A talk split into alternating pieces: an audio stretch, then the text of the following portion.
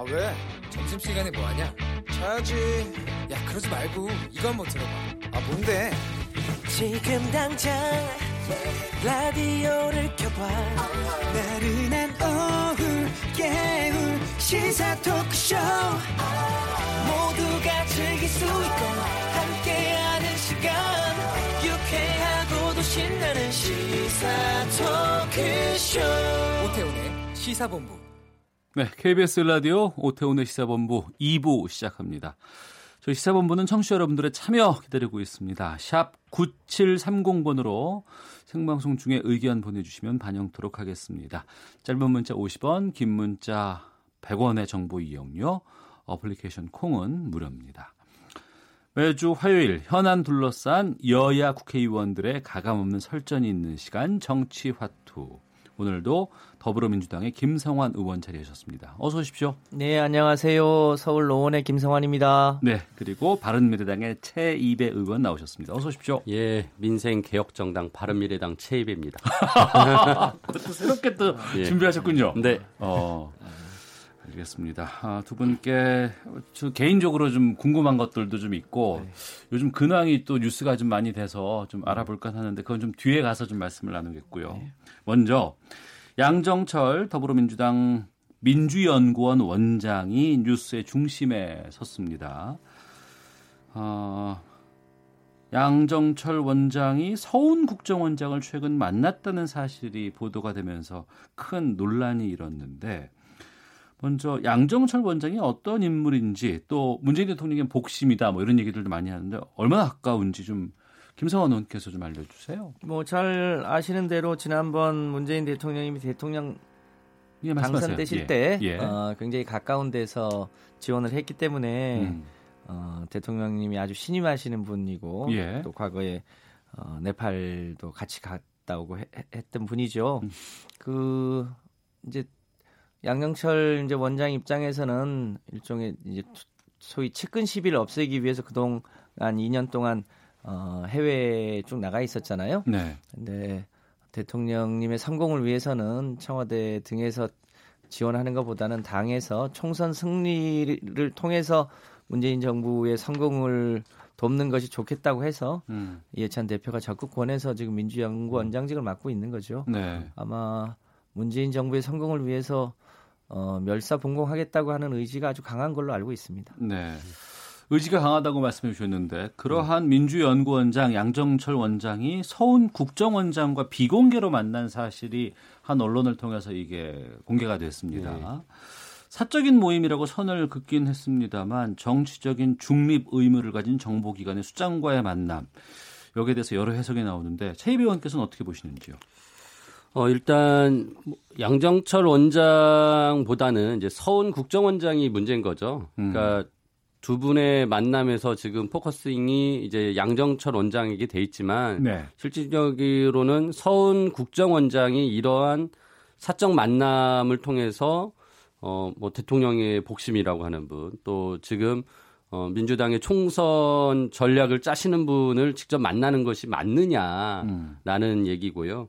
그래서 오히려 이제 양정철 원장은 사생활 침해다 뭐 이런 표현을 했, 그 말씀하셨다는데 이거는 양정철 원장의 사생활 침해가 아니라 이제 어떻게 보면은 사생활이 없는 국정원장이라고 보- 어, 하는 그 공인에 대한 문제 지적이고 그래서 국정원장이 이 부분에 대해서 이제 해명을 좀 해야 된다라고 생각을 합니다. 그래서 어, 서훈 국정원장이 그 인사청문회 때도 그 앞으로 국정원은 국내 정치와 완전한 단절을 하겠다 이런 약속을 했고 네. 뭐 솔직히 그런 또 제도적 노력을 하려고 민주당도 그 국정원 개혁 방안 내고 열심히 지금 같이 하고 있는데 여기에 이제 찬물을 끼얹은 거죠. 그래서 음.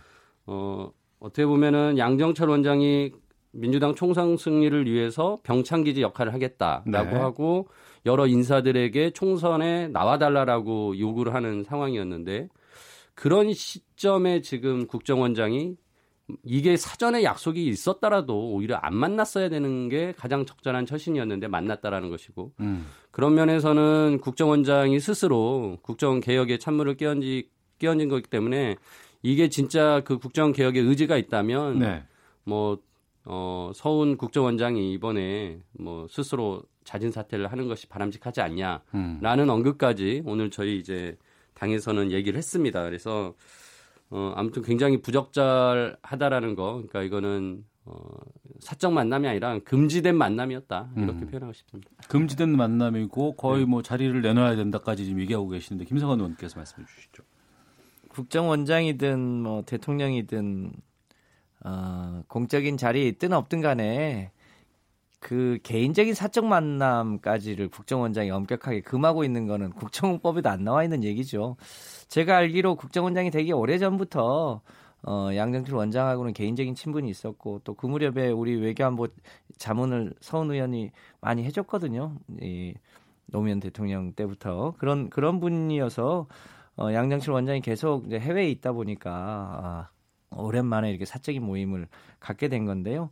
실제로 중요한 것은 만나서 예를 들어서 실제 무슨 여기서 무슨 총선 관련한 계획을 논의했다든지 만약에 그렇다면 문제가 될 수 있죠. 무슨 네. 초원 복국집 사건처럼 그런데 어그 그 행사에 둘이 독대한 것도 아니고 다른 어, 중견 언론인이 함께 했었다는 거 아닙니까? 네. 그분 전원에 따르면 실제로 민감한 정치적 얘기는 없었다는 건데 음. 만남 그 자체를 가지고 문제를 삼는 것은 이, 이 서투껑 보고 뭐 자라보고 뭐 놀란 거 뭐 있잖아요. 그런 이- 속담이 있는 것처럼 그게 문제라고 할 수 있죠. 제가 어, 국회의원 하기 전에 구청장을 했는데요. 그때 예, 예. 박근혜 정부 때는 구청장을 할 때 두 달에 한 번씩 통합 방위협의를 하는데 통합 방위 예, 협의. 거기에 이 국정원 아이오가 꼭 참석을 했었거든요. 예.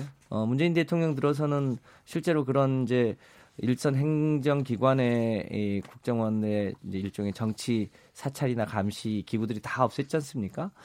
그런 그런 것 등을 통해서 실제로 어, 국정원은 지금 대북이나 해외 관련한 일을 하고 있지 국내 정치에 실제 가, 개입하고 있던 있다는 어떤 증거도 없습니다. 네. 그런데 그 만남 가지고 그렇게 침소봉대하는 것은 적절치 않다 이렇게 생각합니다. 네. 침소봉대라고 말씀해 주시거든요. 아, 근데 뭐 우리가 그 국정원장은 그 국회에서는 이제 정부위원회라는 곳에서 오셔가지고 업무 보고하고 그러거든요. 정보위원회. 정보위원회. 예. 근데 이 정보위원회 위원장을 지금 어 우리 바른미래당의 이혜훈 의원님이 맡고 계신데 이혜훈 의원님이 국정원장을 따로 독대를 1분도 한 적이 없대요. 어. 할수 없다고 해서. 어. 어 그러니까 항상 위원회 열리면 만날 수 있는 거고. 예.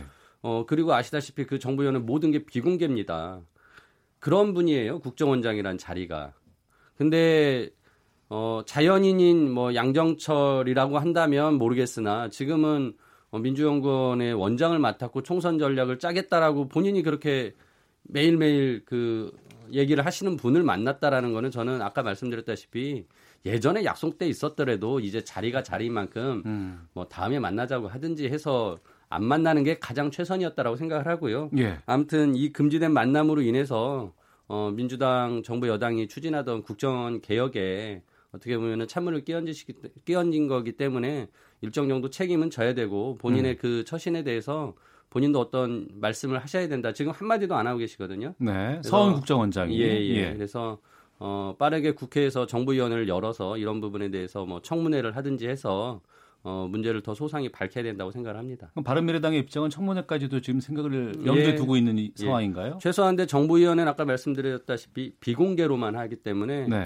뭐 청문회를 한다고 해도 이제 공개가 아니기 때문에 어, 좀 일정 정도 제약은 있겠지만 네. 어, 그래도 참석자가 누구였는지 그리고 어떤 어, 과정을 통해서 이렇게 약속이 되어서 만났는지 그리고 어떤 얘기가 오갔는지 이런 부분들에 대해서 소상히 해명을 하고 음. 뭐 납득이 되면 더 이상 뭐 야당도 정치적 공세를 할 이유는 없다고 생각을 합니다. 국회 정보위 차원의 대응을 하겠다고 지금 말씀을 지금 하고 계시는데 거기다가 이제 총선이 1년 채 남지 않은 시점에서 만나는 것 아무리 사적인 자리라고 해도 부적절하다. 여기에 대해서는 일정 정도의 해명이나 책임 같은 것들이 좀 있어야 되지 않- 않겠냐라는 의견에 대해서는 어떻게 생각하시는지.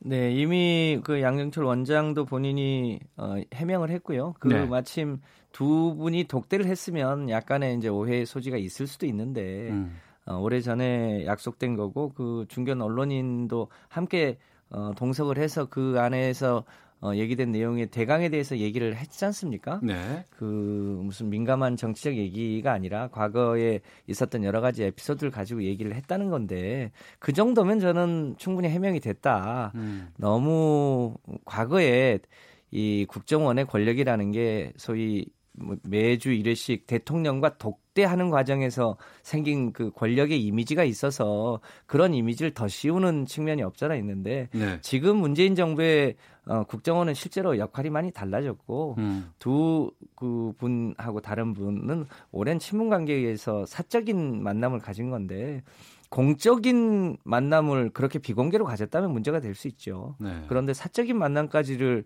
그렇게 예민하게 과잉 반응하는 거는 그야말로 정치 공세에 불과하다 이렇게 생각합니다. 네, 청취자 453 하나번님께서 양정철 서훈 국정원장 만남 오해를 일으킬 만한 일인 건 사실이라고 봅니다. 그렇게 중요한 자리에 있는 사람은 그런 오해를 일으킬 만한 만남은 자제하는 것이 맞지 않을까요? 라는 의견 주셨습니다. 자, 정치와투 더불어민주당의 김성환 의원, 바른미래당의 최이배 의원과 함께하고 있는데요. 한미 정상 통화 내용 유출 논란 후폭풍이 좀처럼 잦아들지 않고 있습니다. 어, 주말 보내면서 국회 정상화의 물꼬를 좀 틔울 수 있지 않을까라고 했는데 이 부분이 또 지금 어, 문제로 지금 부각되고 있는데요. 민주당은 자유한국당의 사과, 책임 있는 조치를 요구하고 있고 자유한국당은 정당한 의정 활동이라며 외교부의 책임론을 주장하고 있는데 여기에 대해서 바른미래당의 먼저 생각도 좀 듣는 것이 좀 좋을 것 같은데요. 예. 일단 강유상 의원이 그 국가 기밀을 누설한 것 자체는 굉장히 이거는 유법한 사안이고요. 네. 어, 우리 당 오신환 원내대표가 이건 간첩행위도 해당될 수 있다라고 할 만큼 굉장히 심각하게 저는 바라보고 있습니다. 어, 그리고 이제 무엇보다도 이거를 이제 정보를 받고 공개한 강효상 의원도 문제지만 이 정보를 유치하는 이제 외교부의 참사관이 어, 있었다라는 것이고 뭐 어제 이제 어, 귀국해서 지금 외교부에서 조사를 받았다라는 예, 예. 거 아닙니까? 오늘 좀 전에 이제 외교부가 그런 내용들을 이제 브리핑을 했는데요. 어, 외교부가 비단 이게 그 미국 대사관의 그 K 참사관 한 명의 일이 아니라 굉장히 이게 좀 만연되어 있다라는 그런 얘기들이 나옵니다. 그래서 대사관에서 굉장히 중요한 이런 1급 비밀 또는 상급 비밀 사안들이 어, 내부의 어떤 정보 공유 차원에서 회람되고 있다라는 얘기가 나오기 때문에 저는 이 부분도 어, 국회에서 외교위원회 열어가지고 좀 빨리 어, 현안 파악을 하고 대응을 해야 된다라고 생각을 하고요. 지금 강유상 의원에 대해서는 외교부가 뭐 형사고발 하겠다라고 했고 이미 이제 민주당도 했는데요. 뭐, 뭐, 이 부분은 과거에 2006년에 그, 저기, NSC 회의록을 그, 어, 청와대에 있던 행정관이 이제 외부에 유출했다가 이제 징계를 먹은 적이 있었고, 그다음에 2007년에는 FTA 관련해 가지고 그, 우리 국가, 뭐, 기밀 사안은 아닌데 대외비 문건이었습니다. 협상에 네. 대한 방향을 얘기하는. 근데 그거를, 어, 민주당 최재천 의원이 공개를 했고 그때 그거를 이제 아무튼 기밀 누설을 했다고 보좌관이 그 징역 9, 9개월을 받은 경험이 있어 그 일이 있었거든요. 그래서 이런 거 봤을 때 굉장히 이부 사안은 어 그 외교부 참사관과 강유상 의원 모두 다 형사적인 어 책임을 져야 될 것이라는 생각을 합니다. 그 방금 말씀하신 것처럼 민주당은 지금 강효상 의원을 고발했잖아요. 네. 이게 그 의원 면책 특권하고는 어떻게 되는 거예요? 네, 이제 본회의장이나 상임위장에서 발언을 하는 경우는 면책 특권이 있는데요. 예. 어, 기자회견을 하거나 혹은 본인의 페이스북에 그 내용을 공개하거나 이거는 어, 지난번 노회찬 의원 사례처럼 이건 면책 특권에 해당되지 않는 사안이라고 보입니다. 음. 그래서 어, 그것에 대한 뭐랄까 위법 여부를 가려지면 그것으로부터 면책이 되기는 어려운 것으로 보여집니다. 더 큰 문제는 기왕에 우리 이제 바른미래당에서도 얘기했습니다만 이게 그냥 정당 간의 공, 공방의 문제가 아니고 예. 이 소위 국익과 관련된 외교의 문제지 않습니까? 예. 그래서 반기문 사무총장도 이건 외교의 기본이다. 이거 이런 기밀을 지키는 것은 그 특히 천영우 그 이명박 정부 때 외교안보 수석 하셨던 분들은 이런 내용까지 공개하면 어, 국제사회에서 대한민국을 누가 상종하겠냐 음. 이런 정도로 소위 보수적인 어, 외교 인사들도 모두 다 어, 강효상 의원이 매우 잘못했다고 하는데 네. 문제는 그, 그 정당의 제1야당의 어, 그 당의 대표자와 그 당이 이 부분에 대해서 신속하게 사과하지 않고 오히려 음. 이거를 무슨 공익제보와 국민의 알 권리인 것처럼 네. 어, 포장하는 것. 저는 그 당이 이런 문제도 하나 제대로 처리하지 못하는 것을 보는 것 보면서 그것이 오히려 더 큰 문제 아닌가 이런 음. 생각을 하게 됩니다. 네. 자유한국당은 민주당 정청래 전 의원도 그랬대더라 이 얘기를 좀 하고 있는데 정청래 의원은 저희가 내일 또 좀 시간이 있어서 거기서 좀 직접 들어보도록 하겠고요. 그 지금 그 앞서 말씀하신 것처럼 한미 정상통화 유출의 당사자인 외교관은 지금 조사에 들어간 상황이고 지금 이 언론과 관련해서 아니면 그 이런 그 기밀 같은 것들을 보도한다거나 아니면 뭐 기자회견을 통해서 밝히는 부분들 이게 최근에 들어서 좀 어, 좀 잦아지는 듯한 느낌이 들거든요. 뭐 공익제보 차원으로 뭐 이걸 뭐 한다더라 뭐 이렇게 하기도 하고 정치적으로 공방이 좀 많이 있는 상황인데 여기에 대해서 어떻게 판단하세요 두 분께서는? 그러니까 이게 이제 공무원들의 기강 회의하고도 저는 연결된다고 생각하는데요. 그러니까 물론 어 내부의 잘못된 사안을 그 어, 안에서 해결이 안 되니까 결국 그걸 밖으로 내부 고발해서 네. 개선하려고 하는 것은 뭐 그거는 바람직하죠. 그거는 충분히 있을 수 있다고 생각하지만 어 그게 결국은 내부에서 그게 해결이 안 되고 있는 어떤 시스템 음 그리고 때로는 어 이번에 외- 그 외교부 참사관 같은 경우는 이거를 국회의원한테 준다라는 것이 이제 아무 인식이 없었다는 거예요. 그러니까 자기는 이거를 국회의원을 오히려 설득하려고 했다. 대북 관계에 대해서 어, 그 북한과 뭐 미국과의 관계에 대해서 뭐 이런 걸 설득하고자 자기는 했다는데 굉장히 그게 아니란 인식을 가지고 있는 거거든요. 보안 의식이 굉장히 떨어지는 거죠. 네. 어, 그래서 저는 지금 어떻게 보면 공무원들 사이에서 그 공직 기강이 되게 해이해지고 또 이런 게 과거에 이제 정부에서 그 공무원들에 대해서 여러 가지 뭐 이렇게 지시를 한 부분에 대해서 지금 적폐청산이라고 하면서 굉장히 또 공무원들을 좀 이렇게 억누르면서 주눅들게 만든 측면들이 또 반작용으로 이렇게 튀어나오는 것은 아닌가 이런 생각이 들더라고요. 그래서 어. 저는 아, 아무튼 공무원들이 조금 복주의보동하지 않는 모습을 갖춰야 되는 것도 되게 필요하지만은 또 이렇게 어, 너무 공무원들이 나서서 공직 기강을 해이 그 해이해져서 이렇게 또 나서는 모습은 다 바람직하지 않다. 그래서 좀 정부가 공무원 사회의 어떤 길을 복돋아주는 역할도 하면서 이런 내부적으로 충분히 해소될 수 있는 것들을 해결하게 만드는 노력도 필요하고 그리고 그런 정보 유출 같은 경우는 진짜 반드시 엄중하게 처벌해가지고 예. 어, 바로 잡아야 된다고 생각합니다. 김성환 의원님. 네, 우리 최 의원님이 좋은 말씀 주셨는데요.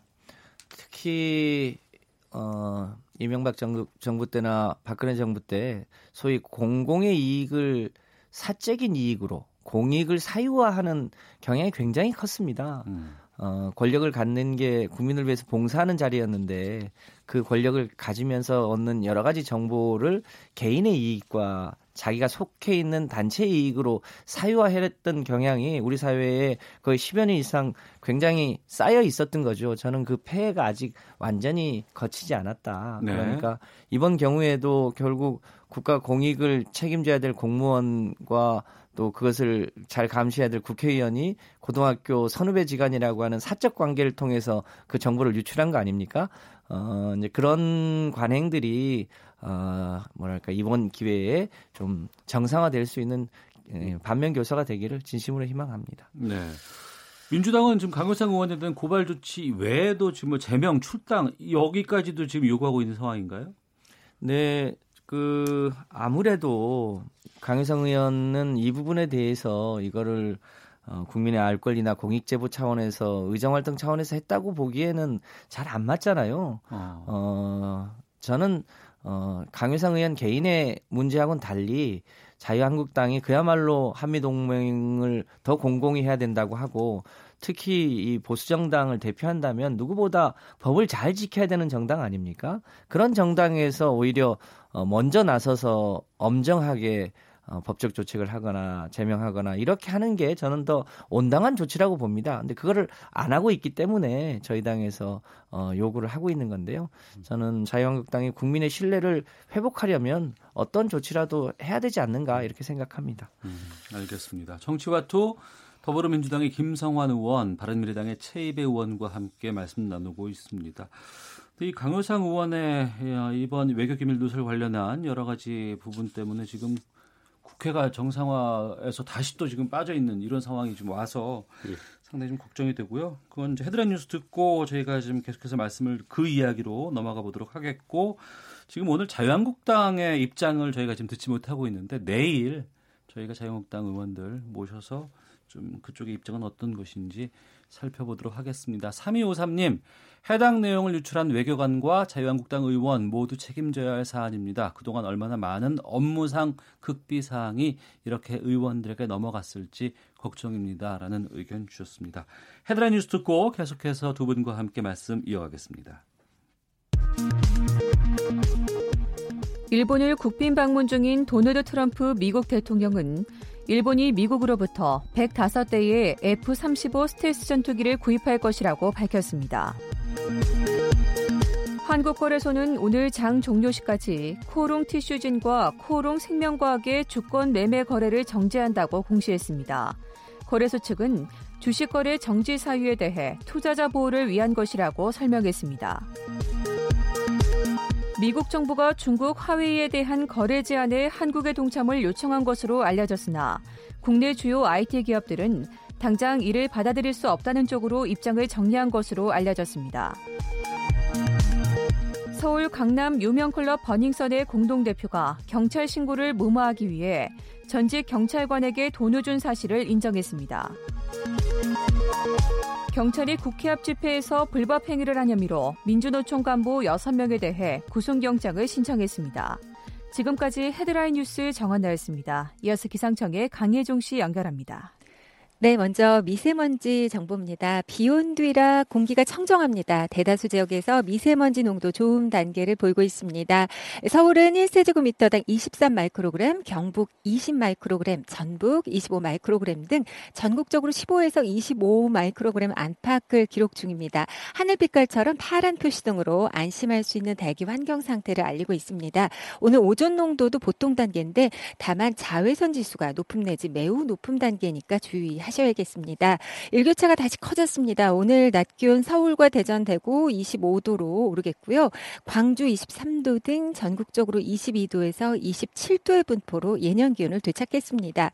내일 아침 기온 조금 더 올라서 서울 14도 등 8도에서 18도의 분포, 낮 기온도 역시 약간 오르겠습니다. 서울 26도 등 23에서 26도의 분포 예상됩니다. 오늘 중부지방은 맑겠고 남부지방은 가끔 구름이 많이 끼겠고 내일은 전 전국적으로 맑겠습니다. 오늘 오후부터 내일 새벽까지 강원 산지에는 바람이 강하게 부니까 이 점도 주의하셔야겠습니다. 지금 서울의 기온은 24.4도, 습도는 21%입니다. 지금까지 날씨였고요. 다음은 이 시각 교통 상황 알아보겠습니다. KBS 교통정보센터의 박소영 씨입니다. 도로 곳곳에 돌발 상황이 많습니다. 서울 외곽순환고속도로 판교에서 일산 쪽으로 장수 부근에서는 조금 전 화물차 관련해 사고가 있었는데요. 2차로가 막혀 있어서 소래터널부터 밀리고 있습니다. 반대쪽으로 서운에서 장수까지 7km 구간에서 정체가 되고 있고요. 경부고속도로 서울 쪽으로 오산에서 기흥 사이로는 5차로에서 작업을 하고 있는데요. 여파로 1km 구간 부분적으로 정체가 되고 있습니다. 제2경인고속도로 안양 쪽으로 문학 부근에서도 작업을 하고 있습니다. 한 개 차로가 막혀 있어서 하객 분기점부터 5km 구간에서 밀리고 있고요. 중부 내륙간 고속도로 창원 쪽으로는 감곡 일대 정체가 심한데요. 2차로에서 작업을 하고 있어서 5km 구간 이동하기가 어렵습니다. 반대쪽으로 여주 분기점 부근 2km 구간에서도 작업 때문에 밀리고 있고요. 서울 시내 간선도로에서는 올림픽대로 공항 쪽으로 성산 부근에서 사고가 발생했는데요. 두 개 차로를 막고 이 처리 작업을 하고 있습니다. 여의 하류 지나서부터 정체가 심한 상태입니다. KBS 교통정보센터였습니다.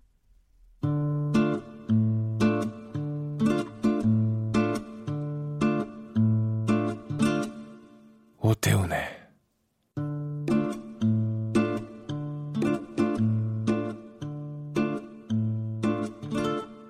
시사본부 네, 정치화투 더불어민주당 김성환 의원, 바른미래당 최이배 의원과 함께하고 있습니다. 장외투쟁을 마무리한 자유한국당 황교안 대표 마무리 기자회견을 가졌습니다.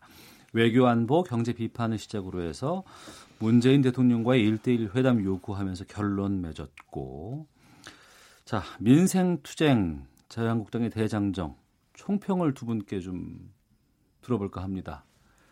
세이배 의원께서 먼저 좀 시작해 예. 주시죠. 한 저는 100일 정도 하는 줄 알았는데요. 네. 음, 18일 하고 돌아오시면서 어. 전 전국 유람하고 오셨다라고 생각을 합니다.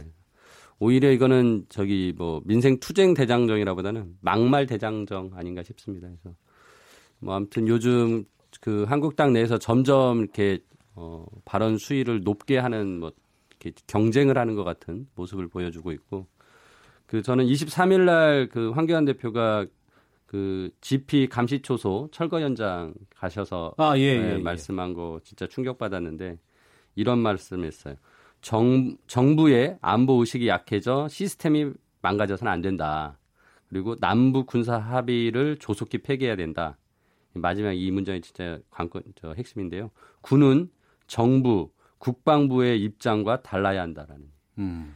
저희 진짜 유, 위험 진짜 위험천만한 발상이고 발언인데 이게 음. 군에게 마치 항명하라라고 음, 거의 얘기하는 수준이거든요. 네, 그래서 네. 진짜 비상식적이고 반헌 헌법적인 발언이었습니다. 그래서 이런 거에 과연 진짜 민생 투쟁 대장정의 본 모습이라고 한다면 음. 진짜 한국당은 너무나 어, 민심과 동떨어진 딴 세상을 살고 있는 건 아닌가라는 생각이 들고 진짜 저희 제가 이제 이 부분에 대해서 진짜 그 왜 우리가 군이 그 문민의 통제를 받는지 뭐 그런 내용에 대해서 뭐 굳이 설명할 필요는 없다고 생각하지만 우리가 5.16이나 그 5.18을 겪으면서 군의 총뿌리가 국민들에게 겨눠진 진짜 아픈 역사를 가지고 있잖아요. 근데 그때 이런 발언을 하셨다라는 걸 보면서 이거 대통령을 나설 분의 자격이 없다. 기본이 안 돼 있다라는 생각이 들었는데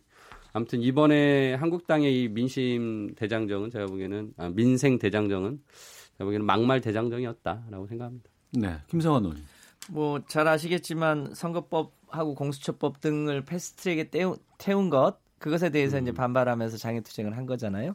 근데 그 패스트트랙은 원래 자유한국당 전신이 만들었던 제도, 그러니까 자기가 만든 제도에 대해서 반발로 장애투쟁을 하는 건 그야말로 명분 없는 장애투쟁을 했는데 막말 대장정이기도 하고 어, 황교안 대표 입장에서는 사전 선거 운동을 위한 음. 어, 일종의 장애 운동을 하신 하신 거죠. 근데 그 과정에 앞, 앞서도 말씀이 있었습니다마는 5.18 때는 어, 자기 당의 5.18 망언을 하신 분들에 대한 적절한 조치 없이 참석을 하셨고 또 중간에 어, 부처님 오신 날에는 최소한의 그 종교에 대한 예의를 갖추지도 않았고 그리고 이제 마지막에 이걸 총정리하면서 민생 현장이 지옥 같았다 이런 얘기를 했는데 이것에 대해서 윤여준 전 어, 장관은 그러면 그 박근혜 대통령과 본인이 국무총리를 하던 2년 전에는 그러면 좋았냐 좋았다는 얘기냐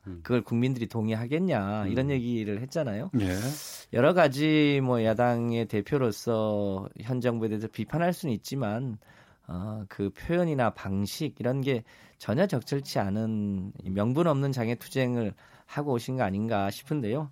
이제라도 이제라도 어, 국회에 복귀해서 진정한 정책 어, 일종의 예, 장정을 하시면 좋겠다 싶습니다. 예. 말씀하신 것처럼 어, 국회 정상화가 이루어지지 않을까라고 기대도 좀 했었는데 지금 예. 다시 지금 꼬여가는 상황인데 예.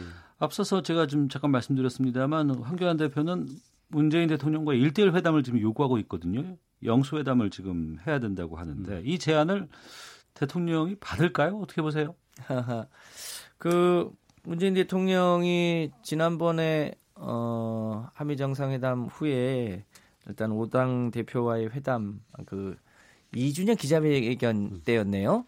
어, 오당 대표와의 회담을 제안했고 또 황교안 대표가 1대1 회담을 제안한 그 상태에 있는 건데 일단 오당 대표도 여전히 살아 있고 1대1 회담도 살아 있어서 저는 어 지금 아마 조만간 그런 문제에 대해서 어, 진전이 있지 않겠나 이렇게 생각을 합니다. 우선 이번 주는 아무래도 그 강효상 의원 건에 대해서 어, 자유한국당에서도 책임 있는 조치와 사과 우선되는 게 어, 맞는 거라고 생각하고요. 예. 그것에 기반해서 어, 이제 전국을 정상화하기 위한 어, 여야 간의 진지한 노력이 함께 될 필요가 있다고 생각을 합니다. 예. 바른미래당에서는 국회 정상화 위해서 원내 교섭단체 이제 3, 세 분이 이제 호프회동 갖고 네. 나서 이후에 키를 바른미래당이 쥐고 있다 뭐 이런 얘기들도 많이 있었고 제안도 많이 했잖아요. 예. 지금 어떤 뭐 보관 좀 있으세요? 아, 참 이게 진짜 어려운 일인데요. 그러니까 지금 바른미래당 오신환 원내대표가 그 호프 회동을 만들기 위해서 중간에서 그두 어, 이인영 원내대표와 나경 원내대표를 엄청나게 조율을 하고 설득을 해서 어렵게 호프 회동을 만들어 놨는데 어 그때만 해도 뭐 회동 자체는 일단 분위기는 좋았는데 이제 막상 결과물이 안 나왔죠. 근데 네. 그리고 나서 지금 한국당이 어, 요구 사안들을 자꾸 내고 있는데 이게 좀 제가 봐도 과도한 요구 사항을 내고 있습니다. 근데 물론 뭐 패스트트랙을 철회시킬 수는 없을 거고 그리고 그 동물국회를 만들었던 한국당의 그 폭력적인 그 사태에 대해서 뭐 여러 가지 지금 고소고발이 지금 들어가 있는데 그것도 제가 보기에는 어뭘 다 취소 철회시킬 수도 없고 뭐 철회시킨다 한들 거는 이제 어차피 검찰 수사나 경찰 수사가 진행되는 사안이기 때문에 철회 네. 한들 어, 큰 효과가 없습니다. 그래서 지금 그런 무리한 요구를 하고 있기 때문에 또 민주당은 받아주지 않고 있는데요. 그래서 이제 바른미래당 입장에서는 좀 양쪽 다 어, 좀 서로 유감 표명을 좀 하자. 어, 그러니까 그런 패스트트랙 과정에 대해서 뭐 유, 유감 표명을 해달라고 하니까 민주당이 해주고 또 한국당에 대해서도 그런 동물국회 만든 거에 대해서 어, 또 그것도 사과해라. 그렇게 네. 서로 그렇게 하면서 좀 적절한 합의점을 찾아가서 가자라고 하는데 지금 원내 수석 부대표들끼리 만나서 뭐 그런 얘기가 오가는데 접점을 찾기 어려운 모양입니다. 근데 특히나 지금 강유상 의원 사건과 이제 서훈 국정원장 사건 두 개가 또 불거졌기 때문에 어, 국회 내에서 좀 정치적인 공방이 더 심해질 가능성이 높아지고 이래서 국회 정상화가 어, 쉽지 않은 모습처럼 또 보여지고 있습니다. 아무튼 근데 저는 이제 바른 미래당 입장에서는 뭐 계속적으로 어, 양 당을 설득해서 국회가 빨리 정상화될 수 있도록 노력을 하고 어, 특히나 아까 말씀드린 뭐 이제 어, 이 두 강효상 서훈 국정원장 두 분의 문제는 제가 보기에는 뭐 이제 빨리 외교 위와 정보위를 열어서 국회 내에서 좀 해결을 했으면 하는 바람입니다. 네. 국민의 입장에서는 지금 2019년 들어와서는 국회에서 하는 일이 거의 없어요, 지금. 5월 임시국회도 거의 지금 무산되는 것 같고, 6월까지도 이게 좀 파장이 커지지 않을까 싶어서. 4월에 잠깐 열리고 지금 또 쉬고 있는 거. 아, 참 불편합니다. 예. 민망 민망합니다. 진짜 말씀을 저희. 드리고요. 이제 당내 문제 잠깐 좀 짚고 맞춰야 될 것 같습니다. 바른미래당 내분이 지금 새로운 상황으로 접어들고 있습니다. 예. 안철수계 의원들이 혁신위 설치를 제안하고 나섰다고 하는데 여기에 대해서 좀 어떤 상황인지. 네. 지금 손학규 당 대표에 대해서 어 지난 4.3 보궐선거에서 저희가 이제 창원에 보, 그 후보를 한 명 냈었는데 그때 이제 저희가 참패를 했죠. 근데 이제 그거를 핑 이후로 처음에 이제 사퇴 요구가 나왔었던 거고 4월 초에요. 그리고 이제 뭐 패트 패스트트랙 전국이나 뭐 이런 게 쭉 지나왔는데 여전히 손학규 대표의 사퇴를 전제로 한 혁신이 또는 어, 손학규 대표의 사퇴를 논의하기 위한 혁신위를 계속 요구를 하고 있습니다. 이 부분에 대해서는 어, 손학규 당대표는 이제 수용할 수 없다. 나는 사퇴도 안 할 거고 이선 후퇴도 없다라고 어, 천명을 하셨고요. 그래서 그런 논의, 그러니까 혁신이라는 것은 당의 혁신과 쇄신을 위한 어떤 방안을 만들어내는 어떤 위원회지 여기가 무슨 당권을 가지고서 당을 운영하는 곳은 아니다라는 것에 대해서 명확히 하면서 어, 최대한 혁신위원장을 외부에서 객관적이고 중립적인 분을 좀 모셔와서 어, 당이 좀 거듭날 수 있게 하는 방안도 짜주고 그다음에 어, 지금 당의 여러 가지 그 좀 분열된 모습을 정리하는데 네. 어, 중재 역할을 해주실 분을 찾고 있습니다. 뭐 근데 당이 너무 시끄럽다 보니까 또 좋은 분들이 안 오시려고 그래요. 그래서 음. 먼저 좀 조용히 좀 우리가 내분을 가라앉히면 어, 충분히 좋은 분들이 어, 제3당 제3지대의 희망을 가진 분들이 어, 당에 오셔서 역할을 해주실 거라고 기대하고 있습니다. 예. 그 혁신위 여기 예. 전권이 갈 수 있어요? 그러니까 이제 흔히 지금 헷갈리고 하는데요. 그 비대위라고 해서 아예 이제 지금 최고위원회라는 그 최고 의사 결정 기구를 대신하는 비상대책위원회를 설치를 할 때 그 정권을 줄 수가 있습니다. 그 대표적인 게 2015년도에 김종인 어, 전 민주당의, 의원님이 예. 민주당의 비대위원장으로 와서 어, 그때 2016년 20대 총선에 공천권까지 행사하는 정권을 가진 비대위원장 역할을 하셨거든요. 근데 네. 지금 저희가 말하는 혁신위는 어, 그런 어, 당의 권한을 가지고 뭘 운영하는 것이 아니라 음. 당이 어떻게 쇄신되면 좋겠다, 혁신되면 좋겠다라는 방안을 만들어내는 특별위원회입니다. 그래서 예. 그, 어, 그 전례가 있었죠. 문재인 당시 당 대표 시절에 예. 김상곤 아, 예, 예, 예. 그랬죠. 전 예, 예. 교육감님이 예, 전 그때 혁신위원장을 맡으셨죠. 한 적이 있죠. 예. 어, 이제 그 모델을 예. 어, 생각하는 것 같습니다. 네. 알겠습니다. 바른미래당의 입장 또 상황 들어봤고요. 또 김성환 의원께서는 지난주 저희 방송에 나오시고 나서 그날 오후에 유튜브에서 난리가 났었어요. 기사가 나간 게 장애인 단체 기습 시위에 경청과 설득의 힘을 보여준 김성환 의원 이래 가지고 유튜브에서 엄청난 조회수를 기록을 하셨는데 제가 여쭙고 싶은 거는 당시에 장애인 단체의 시위를 어, 계속 듣고 나중에 따로 만나자라는 그것을 이제 약속을 하신 걸 제가 듣- 봤거든요.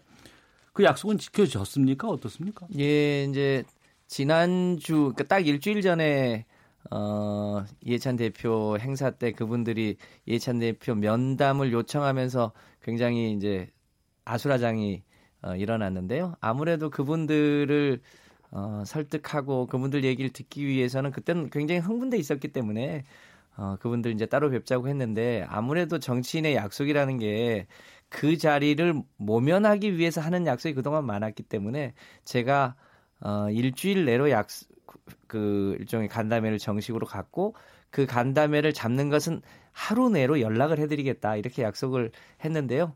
어, 다행히 어제 어, 우리 당의 정책위 의장과 우리 당의 최고위원이 참석한 가운데 그분들 얘기를 경청하고 또 어, 보건복지부의 관련 과에 의견을 충분히 전달을 해서 네. 아직 최종 확정은 안 됐습니다만 아마 그분들이 원하는 방향으로 처리가 될 것으로 예상이 됩니다. 음, 알겠습니다. 자, 더불어민주당의 김성환 의원, 바른미래당의 최이배 의원과 함께 한 주간의 가장 중요한 정치 현안 둘러싼 현직 의원들의 허심탄회한 속내를 들어보는 정치화투 마치도록 하겠습니다. 오늘 자유한국당의 의견을 저희가 듣지 못했는데 내일 아, 저희 시사본부에서 또 그 입장 듣는 시간 갖도록 하겠습니다. 두 분 말씀 고맙습니다. 예, 감사합니다. 감사합니다. 오태훈의 시사본부는 여러분의 소중한 의견을 기다립니다. 짧은 문자 50원, 긴 문자 100원의 정보 이용료가 되는 샵 9730, 우물정 9730번으로 문자 보내주십시오. KBS 라디오 앱 콩은 무료입니다. KBS 라디오 오태훈의 시사본부. 지금 여러분은 대한민국 라디오 유일의 점심 시사 프로그램을 듣고 계십니다. 네, 연예 문화 이슈를 더 폭넓게 알아보는 시간입니다. 하재근의 문화살롱 문화평론가 하재근 씨와 함께합니다. 어서 오십시오. 예, 안녕하세요. 예. 어제 저희가 잘 어, 짚어봤습니다만 그래도 더 가야 될 것 같아요. 영화 기생충의 깐 영화제에서 황금 종려상 수상의 의미부터 좀 짚어주시죠. 예, 뭐 거의 수건을 풀었다 이런 건데 우리나라가 지금 2000 2000년경에 깐느 경쟁 부분에 예, 초청된 이래로 네. 19년이 된 거죠. 19년 동안 이제나 저제나 이제 올해는 대상을 받을까 항상 그 얘기를 했었는데 요번에 드디어 그 수건을 풀었고 음. 1980년대 우리나라가 깐느 영화제 비경쟁 부분에 84년에 처음으로 초청이 됐는데 네. 그 비경쟁 부분 초청된 것만 해도 그 당시에 국가적인 굉장히 큰그 이슈였거든요. 경쟁 부분 말고 비경쟁 부분. 그때 주목할 만한 시선에 물레야 물레야 네. 이두용 감독 어. 그 시- 어, 초청이 돼가지고 그것도 막 우리가 경축하고 막 그랬었는데 네. 이제 80년대 이래로 몇십 년 지나고 한- 한 30여 년 흘렀나요? 예. 그 정도 만에 드디어 이제 대상까지 받게 되면서 음. 그동안 아시아에서 일본 대상 여러 번 받았거든요. 네. 작년에도 일본 대상 받았고 예. 중국도 대상 받았고 어. 이란도 대상 받았는데 예. 왜 한국은 못 받는 거냐 어. 거기에 대해서 상당히 유감이 있었는데 이번에 한을 풀었습니다. 그러니까 오히려 우리 그 영화계 위상으로 봤을 때는 좀 늦은 수상이었던 거네요. 상당히 늦은 거죠. 국제 어. 영화계에서 한국 영화가 주목받은 지가 꽤 됐고 예. 베니스 영화제에서도 상을 받았는데 어. 유독 칸에서 상을 못 받았고 근데 이제 칸 영화제가 세계 국제 영화제 예술적인 영화한테 상을 주는 영화제 중에서도 위상이 가장 그래도 권위가 있는 음. 원래 칸, 베니스, 베를린 3대 영화제라고 했지만 네. 과거에는 비슷비슷했거든요. 근데 최근 들어서는 칸이 굉장히 위로 올라가서 어. 약간 좀 영화제 끝판왕 같은 느낌이 됐는데 예. 거기에서 우리나라가 대상을 못 받으니까 음. 감 저기 뭐야 어 감독상, 심사위원 대상, 각본상, 여우주연상 이렇게는 받았지만 그래서 더 감질이 나고 왜각 부문별 상은 받는데 대상을 못 받는지. 근데 이번에 드디어 사람들이 거의 포기할 지경이 돼가지고 어. 하도 이번에는 칸에서 대상을 받나 기사들이 많이 나와서 희망 고문을 많이 당하다 보니까 이제는 사람들이 많이 포기하고 또 이번에 기생충 칸에서 대상 받을까 기사 나오니까 사람들이 악플을 달면서 이런 얘기 좀 하지 말라고 어. 네, 그 순간에 결국 대상을 받고 말았습니다. 예. 언론들이 뭐 호들갑이다 뭐 이런 얘기 참 많이 저도 네, 봤던 것 우리나라 같아요. 양대 설레발 칸 대상 받을까 그리고 저기 뭐죠 노벨, 노벨 문학상, 문학상. 받을까 아. 양대 예 그거였었죠. 예. 본 감독과 주연 배우 송강호 씨 인연도 지금 SNS에는 상당히 화제가 되고 있어요. 예, 그 봉준호 감독이 송강호 씨를 감독 그 이 수상소감 이야기할 때 불렀죠. 예. 그래서 나의 동반자이자 위대한 배우라고 마지막에 무릎 꿇으면서 막 상을 주는 모습을 연출하기도 하고. 근데 이제 처음에 봉준호 감독이 송강호 씨를 만난 게 봉준호 감독, 조 감독, 송강호 씨는 무명 배우. 송강호 씨가 오디션 보러 다닐 때, 줄줄이 떨어지고 다닐 때, 그때 이제 만났는데, 송강호 씨가 오디션을 막 떨어지고 다니는데, 어느 영화사에서도 떨어졌다는 통보를 안 해줬다는 거죠. 네. 그래서 송강호 씨가 그 통보를 안 해주면 자기는 기다리고 있어야 되잖아요. 그렇죠. 예. 네. 다른 떨어지면 떨어졌다고 말을 해줘야 다른 계획을 세울 예, 텐데. 예, 예. 그리고 또 아무, 말을 안 하는 것 자체가 아 나를 이렇게 무시하는구나, 나를 이렇게 하찮게 대하는구나 사람들이. 그래서 굉장히 자존감이 상해 있었는데 그때 봉준호 조 감독이 송강호 씨한테 메시지를 보냈다는 거죠. 당신 음. 떨어졌다. 네. 라고 하면서 아주 성의 있게 음. 나중에 다시 영화에서 만났으면 좋겠다. 그래서 송강호 씨가 굉장히 감동을 받았고 네. 위로를 받았고 음. 그리고 나중에 송강호 씨는 톱 스타가 됐는데 네. 봉준호 조 감독은 영화 데뷔를 했지만 데뷔작을 말아먹었죠. 플란다스에게. 플란다스에게. 네. 그래서 두 번째 영화를 기획하는데 데뷔작을 말아먹은 무명 감독의 두 번째 작품에 톱스타가 나올 리가 없잖아요. 네. 그런데 송강호 씨가 흔쾌히 어. 봉준호라는 이름을 딱 듣고 아 옛날에 나한테 떨어졌다고 메시지 보내준 분이구나 하고 고맙다 그러면서 바로 출연을 결정해서 그래서 살인의 추억 아이고. 봉태일의 신화가 그때부터 시작이 된 거죠. 그러니까 봉준호 감독한테는 송강호 씨가 거의 은인이나 다름없고 음. 송강호 씨가 아니었으면 과연 살인의 추억이 그렇게 성공했을지 네. 그러다 보니까 그 후로 봉준호 감독이 장편 영화 7편 만드는 중에 4편을 음. 송강호 씨와 함께 했고 그 의리를 요번에 깐느 영화제 대상 수상하는 순간까지도 이어간 것 같아서 많은 영화 팬들이 좀 감동을 받았습니다. 네. 봉준호 감독의 집안도 관심을 받고 있다는 무슨 내용이에요? 예, 거의 뭐 봉준호 감독이 황금 유전자라는 게 지금 밝혀졌는데 황금 유전자. 예, 그야말로 금수저입니다.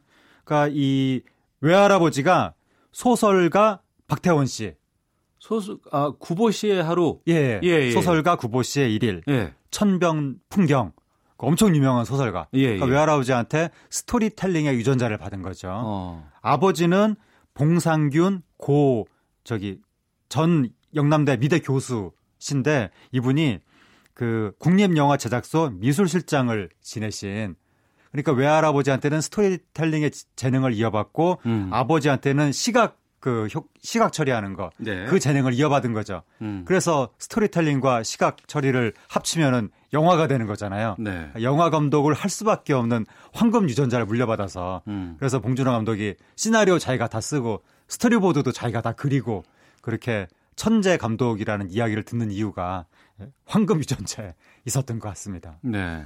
저희가 이번 기생충의 수상에 대해서 이제 어제도 좀 다뤘습니다만 이 표준 근로 계약서를 작성한 이후에 어, 근로 시간에 맞게끔 이 영화를 찍었다는 얘기를 들었습니다. 네. 지금 우리 영화계 이 노동 실태가 지금 어느 정도의 상황이었어요? 그동안은. 우리나라 영화계 노동 실태가 사실 실태랄 것도 없고 거의 뭐 잠깐 눈 붙이는 시간을 제외하면 다 하루 종일 다 일을 하거나 아니면 눈 붙이는 시간도 없이 일을 했다 뭐 이런 식으로 보면 되는데 네. 일단 수치로 나온 것은 2015년에 고용노동부가 조사를 했었는데 거기서 이제 OECD 월 평균 노동 시간이 142시간으로 나왔거든요. 월 평균. 월 평균 예. 142시간. 네. 근데 우리나라가 노동 시간이 길기로 유명하잖아요. 예, 예. 우리나라는 당시에 월 평균 노동 시간이 171시간. 어, 약 30시간 정도가 더 더 많은 많아요. 거죠. 예. 그런데 영화계 노동 시간은 네. 311시간. 예? 311시간. 우리나라 월 평균 노동 시간이 171시간인데 네. 영화계는 311시간이라고요? 311시간. 예. 이게 가능해요? 그러니까요. 그러니까 이게 어 OECD 월 평균 노동 시간이 142시간이니까 두 배보다도 더 많은 거죠. 음. 그래서 우리가 월 평균 노동 시간 171시간 갖고도 뭐 살인적인 뭐, 뭐 장시간 노동이다. 뭐 과로사한다. 네. 그런 말이 나왔는데 영화계에서 310 311시간이 나오니까 어. 이거는 목숨이 붙어 있는 게 신기하다. 예. 뭐 그런 말이 나올 수밖에 없는 거고 실제로 작년인가 올총인가에 그 이 CG 제작하시는 분이 30대 분이 영화 제작 일 하루 저기 하루 평균 14시간 넘게 계속 일을 하다가 음. 집에서 숨진 채 발견되기도 했고 네. 이게 이대로 과연 놔둬서 되겠느냐 음. 그런 이야기가 계속 나오고 있었죠. 네. 헌데 이번에 네. 어, 좋은 결과를 얻었던 기생충은 표준 근로제 어, 계약서 다 쓰고 네. 또 52시간 근로제 시간에 맞게끔 다 일을 했다는 거 아니에요? 아마 그런 것 같은데요. 그러니까 어. 봉준호 감독이 그 전에 그 미국 자본 이- 그 정확하게 내용이 좀 기억은 안 나는데 어쨌든 미국식 작업 방식에 입각해서 예. 블록버스터 영화를 두 편을 만들었잖아요. 어. 그 설국열차하고 옥자. 옥자. 예, 예. 그래서 미국 스태프하고 일을 하려면 미국 노조가 요구하는 기준에 맞춰야 되거든요. 아, 예, 예. 예, 미국은 영화 노조가 굉장히 강해서 어. 감독이 자기 마음대로 막 어떻게 현장을 좌지우지 할 수가 없습니다. 철저하게 노조가 요구하는 그 기준에 맞춰야 되고 그 기준을 조금이라도 넘기려고 그러면 돈을 굉장히 많이 줘야 되고 그런 제작 방식을 경험을 해봤군요. 네, 그래서 아. 영화 두 편을 그렇게 만들고 나니까 내가 훈련이 돼서 그렇게 미국식 노조 요구에 맞춰서 찍는 게 편하더라. 음. 그리고 그, 그 전에 나의 판단으로 근로 시간이 길어지고 노동 강도가 강해지는 게 내가 너무 마음이 불편하고 부담스러웠는데 네. 이렇게 딱 표준 근로 계약에 맞춰서 딱딱딱 진행을 하니까 내가 마음이 편하더라. 음. 라고 하면서 요번에 그 기생충이 그 표준 근로 계약에 입각해서 제작이 됐다고 하고 그러니까 영화계에서 나온 반응이 깐 영화제에서 황금 종려상 받은 것보다 스탭들 표준 계약서 작성하고 그걸 지켰다는 게 더 놀랍다. 네. 이런 말이 나올 정도로 어. 굉장한 미담으로 지금 나오고 있는데 예. 그이그 촬영을 할 때 감독이 딱 상황 봐가면서 그냥 뭐 이렇게 한번도 한번 해볼까 저렇게 할까 이러면은 시간이 이제 한없이 늘어지는 거거든요. 그렇죠. 예, 예. 그게 아니라 봉준호 감독은 사전에 카메라를 어떻게 어떻게 움직이고 뭐 어떻게 아. 찍고 모든 걸 철저하게 계획을 해서 계획한 대로 딱딱딱딱 진행을 했다는 거고 그러다 보니까 밥 때도 딱딱 지켰다고 합니다. 아이고. 네, 촬영하다 보면 밥 때 늘어지기 일수인데 네, 네. 그것도 정시에 딱 밥 먹고 어. 정시에 일 끝나고 그렇게 작업을 했다는 거죠. 알겠습니다. 이러한 좀 것이 어, 관행을 넘어서서 좀 보편화되고 많이 좀 영화계 네. 전반에 좀 퍼졌으면 좋겠다는 생각이 좀 듭니다. 자, 한세근의 문화살롱 함께하고 계시는데요. 최근 불거진 연예계 학폭 미투 논란에 대해서 좀 말씀을 좀 이어가 보도록 하겠습니다. 밴드 잔나비의 멤버가 학교 폭력 가해자로 지목돼서 그룹 탈퇴를 선언했다고요. 예, 잔나비가 최근에 대사 그룹, 대세 그룹으로 떠오른 네. 굉장히 인기 이제 막 스타덤에 오른 그런 팀이었는데 여기에 멤버 유영현 유영현 씨에 네. 대해서 폭로가 나온 겁니다. 음. 어떤 분이 인터넷으로 과거에 어, 이분한테 학교 폭력을 당했다. 네. 내가 말이 어눌하다는 이유로 괴롭힘을 당했는데 나중에 내가 그래서 학교도 전학 가고 굉장히 힘들게 살았는데 어, 나중에 잔나비 노래를 듣고 내가 감동을 받아서 어. 이렇게 듣고 있었는데 알고 보니까 멤버 중에 학교 폭력 나한테 가해자가 그 안에 있다는 걸 내가 뒤늦게 알고 예. 너무나 큰 충격을 받고 어. 지금 이분들을 내가 TV로 볼 수도 없고 그런 자기의 사정을 인터넷에 올린 거죠. 예. 그래서 근데 이 말이 어느 정도까지 사실인지는 100% 밝혀지지는 않았는데 네. 근데 어쨌든 소속사에서 사실관계를 확인한다고 하더니 그 다음에 나온 입장이 이제 유영현 씨가 반성한다. 음. 그리고 팀을 탈퇴하고 자숙의 시간을 갖겠다라고 해서 아마 상당 부분 이 폭로 내용을 좀 인정한 것으로 보입니다. 네.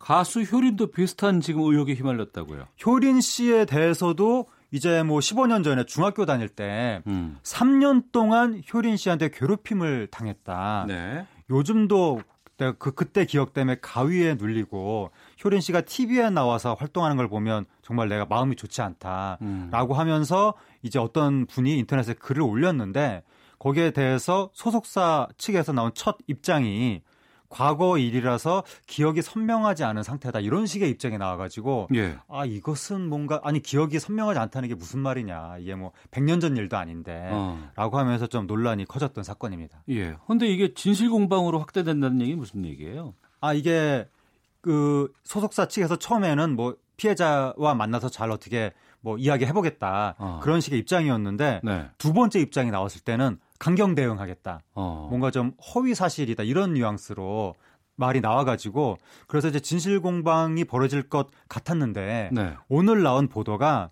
두 사람이 만나서 대화하고 오해를 풀었다 어. 이런 식으로 대화, 말이 나온 거예요. 예. 그래서 오해를 풀었다는 게 무슨 말인지는 잘 모르겠는데 아니 때리고 때렸는가 때리지 않았는가에 있어서도 오해 여지가 있을 수 있는지 이건 물리적인 문제인데 음. 약간 좀 의아하지만 어쨌든 뭐 합의했다라고 이야기는 나왔고 그런데 이제 사람들이 좀 진실 여부에 대해서 궁금해하는 것은 일단 효린 씨에 대해서는 제가 방금 말씀드린 것처럼 첫 반응이 기억이 선명하지 않다라고 하는 게 무슨 말이냐라는 게 의문점이었는데 네. 근데 인터넷에 폭로한 분도 익명으로 폭로한 거거든요. 음. 과연 그 말을 다 믿어야 되는가? 어. 그런데 인- 그 폭로한 분에 대해서도 다른 또 인터넷에서 어떤 사람이 그 폭로한 사람도 사실은 과거 가해자였다 또 이런 식으로 아이고. 주장을 해서 어, 참. 어디서부터 어디까지가 사실이고 음. 그런 게 상당히 지금 베일에 가려졌는데 일단은 그 정리가 되는 모양새로 가고 있습니다. 네. 이 연예계 학교 폭력, 과거의 학교 폭력에 대한 뭐 네. 증언들이 쏟아져 나오고 거기에 대해서 뭐 사과한다거나 탈- 탈퇴한다거나 네. 이런 일들이 계속되는데 여기에 대해서 어떻게 보세요? 그러니까 이게 연예인들을 뽑을 때 보통 과거 전력, 인성 이런 걸 별로 신경을 안 썼던 거죠. 그동안은 음. 외모, 끼, 뭐 실력 이런 것만 보고 연예인을 뽑았었는데 네. 근데 이제 과거에는 그래도 뭐 피해자가 거기에 대해서 어떤 이의 제기를 할 수 있는 상황이 아니었죠. 음. 일반인이 한국 사회에 대고 말을 할 수가 없었잖아요. 네. 근데 지금은 인터넷 시대가 되니까 음. 누구나 공중을 향해서 개인이 말을 할 수 있는 시대가 되다 보니까 이제는 과거 시스템으로 인성이나 전력을 보지 않고 그냥 연예인을 만들었다가는 언제 어떤 피해자가 나올지 모르는 그런 시대가 되- 됐다. 음. 그러니까 보다 조금 어, 경각심을 가져야 되고 그리고 이제 대중이 그 피해자가 나섰을 때 굉장히 많이 응원을 해주니까 거기에 또 다른 피해자들이 고무돼서 더 많은 폭로가 나오는 네. 그런 시대가 된 것 같습니다. 음. 뭐 지망생 하겠다는 우리 학생들 네. 학교 생활도 열심히 잘 해야지 나중에 네. 또 성공할 수 있다는 그런 네. 교훈까지 과거의 잘못은 절대로 덮을 수 없다. 뭐 음. 이런 경각심을 가져야 될 것 같습니다. 예, 하재근 문화평론가와 함께했습니다. 고맙습니다. 감사합니다. 예, KBS 라디오 오태훈의 시사본부 마치겠습니다. 내일 뵙겠습니다. 안녕히 계십시오.